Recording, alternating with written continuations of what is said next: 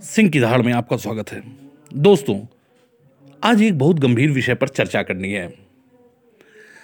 दरअसल देश एक नई समस्या से घिरने जा रहा है और ये समस्या पैदा की जा रही है सुप्रीम कोर्ट द्वारा।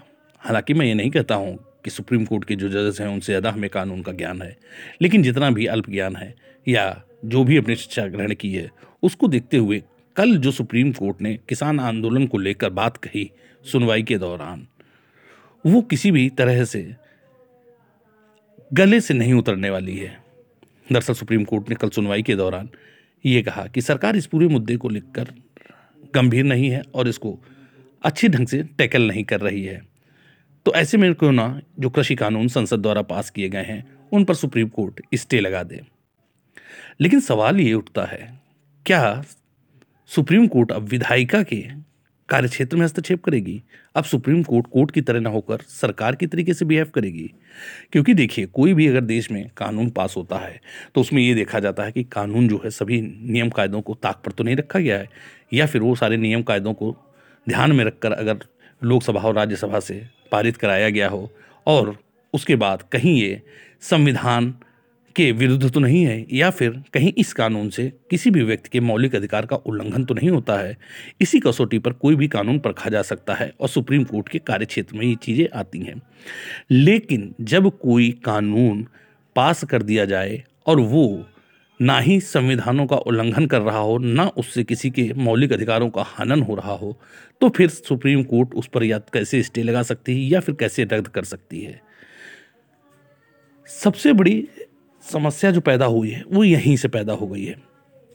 किसान आंदोलन पर बैठे हुए हैं और ये किसान आंदोलन कोई एक आंदोलन नहीं है, ये पूरी तरीके से एक राजनीतिक आंदोलन है और इसको सब समझ रहे हैं। क्योंकि ये एक ऐसा आंदोलन है जिसमें अकाली दल भी शामिल है, कांग्रेस भी शामिल है और वामपंथी दल भी शामिल हैं। यह आपको शाहीन बाग याद होगा, बिल्कुल इस आंदोलन का भी चाल चरित्र चेहरा शाहीन बाग की तरह है। वही लोग नज़र आ रहे हैं जो शाहीन बाग में थे। उसी ढंग से प्रदर्शन हो रहा है जैसा शाहीन बाग में हो रहा था। उसी ढंग से सारी बातें हो रही हैं, जिस तरीके से शाहीन बाग के बाद में दंगे हुए थे, उसी तरीके से अब ये बात हो रही है कि किसान आंदोलन उग्र हो सकता है, इसमें हिंसा हो सकती है।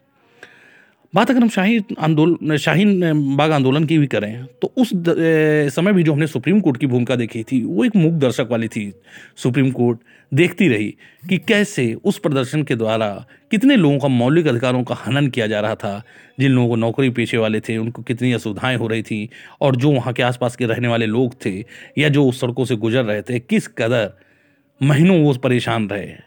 सुप्रीम कोर्ट ने हटाने का आदेश नहीं दिया, बल्कि एक कमेटी भेजी और उन लोगों ने जो वहाँ पे धरने प्रदर्शन बैठे हुए थे, उन्होंने साफ़ हटने से इनकार कर दिया। अब सुप्रीम कोर्ट यहीं, यहाँ पर भी किसान आंदोलन जो चल रहा है, उसको लेकर भी यही बात कर रही है कि क्यों ना हम स्टे लगा दें। अरे भाई, स्टे लगाना ये आपके कार्य क्षेत्र में नहीं आता है। आप केवल यही देख सकते हैं कि संविधान की उल्लंघन तो नहीं कर रहा है जो कानून पास किया गया है, या कोई नियम कायदे को ताक पर रखकर तो नहीं कानून पास कराया गया है, या किसी के मौलिक अधिकारों का हनन तो नहीं हो रहा। तो इसमें तो ऐसी कोई भी बातें नज़र नहीं आ रही। तो आप किस आधार पर स्टे लगाने की बात करना चाहते हैं? बात अगर हम किसान आंदोलन की करें तो ये एक ऐसा आंदोलन दिख रहा है कि जिसमें भिंडर वाले की फ़ोटो लगाई जा रही हैं। इंदिरा गांधी, तुझे मार दिया। मोदी, तू क्या चीज़ है? ऐसे नारे लग रहा है। मोदी, मर जा, तू मर जा, तू ऐसे नारे लगाए जा रहे हैं।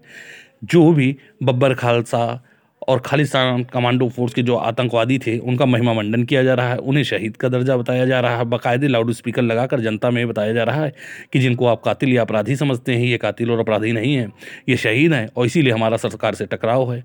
तो जिस तरीके से देश विरोधी सारे एलिमेंट्स वहाँ पर इकट्ठा हों तो इसको किसान आंदोलन से कैसे तुलना की जा सकती है? क्या इस देश में किसान के सिर्फ़ इसी जगह पर एकत्रित हैं? क्योंकि देश इतना बड़ा है, किसी भी प्रदेश में और जगह पर तो किसान विरोध करते हुए नज़र नहीं आ रहे हैं। किसी भी राज्य में अगर कोई धरना या प्रदर्शन चल रहा हो या हाहाकार मचा हो तो समझ में आते हैं। क्योंकि दोस्तों, अगर किसान की बात करें तो इस देश में किसानों की बहुत बड़ी आबादी है और अगर ये सब किसान आंदोलन पर उतर आए तो किसी भी सरकार की हिम्मत नहीं है जो इनके सामने घुटने न टेक दे। सरकार के पास में भी अपनी इंटेलिजेंसीज होती हैं, उन्हें ये मालूम होता है कि सारी जानकारी होती है कि इसका प्रभाव जो ये धरना या प्रदर्शन है, इसका प्रभाव उनके ऊपर कितना पड़ेगा। और कौन कौन लोग इसमें शामिल हैं? ये जेन्यून किसान आंदोलन है या नहीं है? तो इसमें कहीं किसान चेहरे तो नज़र नहीं आ रहे हैं, इसमें तो वही लोग नज़र आ रहे हैं कि जो किसी भी तरीके से इस पूरे मामले को विरोध कराकर कि कृषि कानून वापस कर लीजिए, क्योंकि आज तक जो आंदोलन भारत में हुए हैं, उन आंदोलनों का स्वरूप देखिए। उसमें बीच में सरकार और जो प्रदर्शनकारी होते थे, बैठकर बात करते थे, वार्ताओं का दौर चलता था और बीच का कोई हल निकाल लिया जाता था। लेकिन ये तो अपने किस्म का पहला का आंदोलन किया जा रहा है, जिसमें कह कहा जा रहा है कि नहीं नहीं, जनाब, सिर्फ़ आप वो कानून ही रद्द कर दीजिए। हम इससे ऊपर, इससे ज़्यादा कुछ सुनने को तैयार ही नहीं है।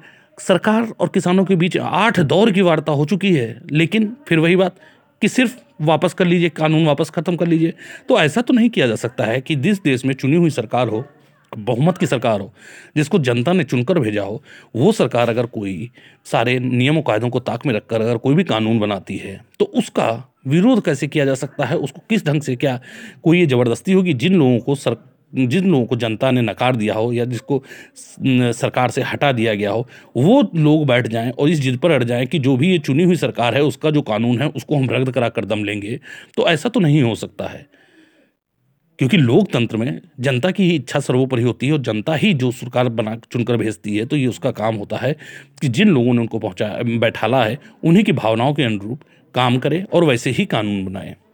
तो जो ये लोग नकार दिए गए हैं, ये तो एक गलत ढंग से एक वो प्रथा पड़ जाएगी कि भाई जो लोग हटा दिए गए हैं, वो इस तरीके से सीख जाएँगे कि भाई जो भी कानून बनेगा, हम इस तरीके से प्रदर्शन करेंगे, घेरेंगे, सरकार को ब्लैकमेल करेंगे, उसके बाद कानून रद्द करा देंगे तो ऐसे तो फिर देश चल चुका। और ठीक यही मामला इसमें हो रहा है। और जब सुप्रीम कोर्ट ये बोलती है कि हम स्टे दे देंगे तो ये तो एक नई नज़ीर बन जाएगी। तो इसके बाद में तो ये होगा कि जो भी सरकारें आएँगी, कानून बनाएँगी, एक मुट्ठी भर अराजक तत्व जो होंगे, वो आकर इकट्ठा हो जाएँगे, शहर को घेरने की बात करेंगे। सुप्रीम कोर्ट बोलेगी कि नहीं भाई, हम इनको स्टे दे दे दे देते हैं। अगर स्टे लेने की बात होती तो सुप्रीम कोर्ट को ये सोचना चाहिए कि जब सरकार उनसे इतने लंबी दौर की बात कर चुकी है और वो किसी भी हालात में ये सिर्फ़ इस बात पर अड़े हुए हैं कि साहब कानून को वापस लो, जो सरकार के लिए संभव नहीं है, क्योंकि सरकार ने जो भी कानून बनाया है, उनको काफ़ी सोच समझ कर बनाया है, जनता के हितों को ध्यान में रखते हुए बनाया है।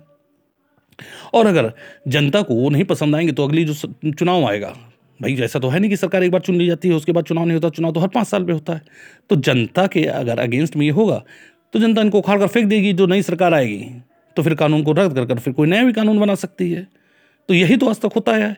लेकिन क्या चुनी हुई सरकार अगर कोई कानून बना देती है तो क्या सुप्रीम कोर्ट उसको रोक देगी? तो इससे तो सीधी सीधी नज़ीर हो जाएगी कि जो भी लोग बैठे हुए हैं उस सरकार को ब्लैकमेलिंग करना चालू कर दें उन्हें कहे।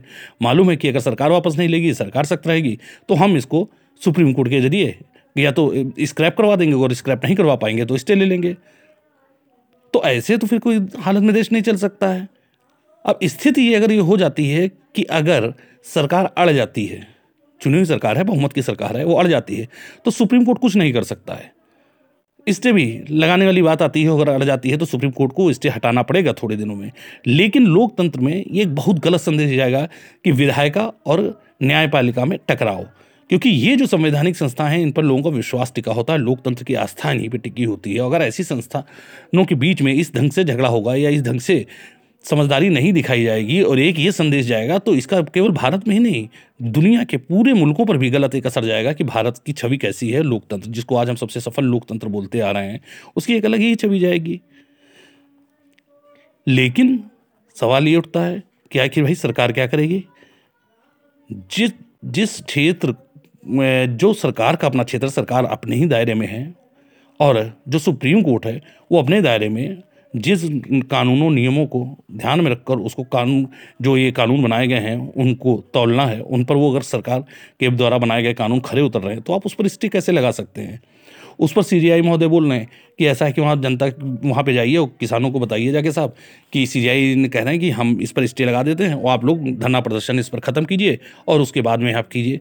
अरे भाई, जब सरकार ने ही इनसे बोला था कि आप सुप्रीम कोर्ट चले जाइए तो जितने ही किसान यूनियन के नेता थे, उन सबने जाने से सुप्रीम कोर्ट मना कर दिया था, क्योंकि उनको सबको मालूम था कि जब ये संविधान के विरुद्ध नहीं है कानून और ना ही किसी मौलिक अधिकारों का हनन होता है तो सुप्रीम कोर्ट में केस टिक नहीं पाएगा। तो सुप्रीम कोर्ट में गए ही कहाँ वो सब किसान यूनियन? वो तो जाकर फिर अनशन पर बैठ गए, बोले सरकार से फिर अगले दौर की बात वार्ता करेंगे। तो ये दरअसल हल निकालना ही नहीं चाहते हैं। ये एक उस तरीके का ग्रुप है जो एक हिंदुस्तान में ये कहे हुए प्रयोग चल रहा है।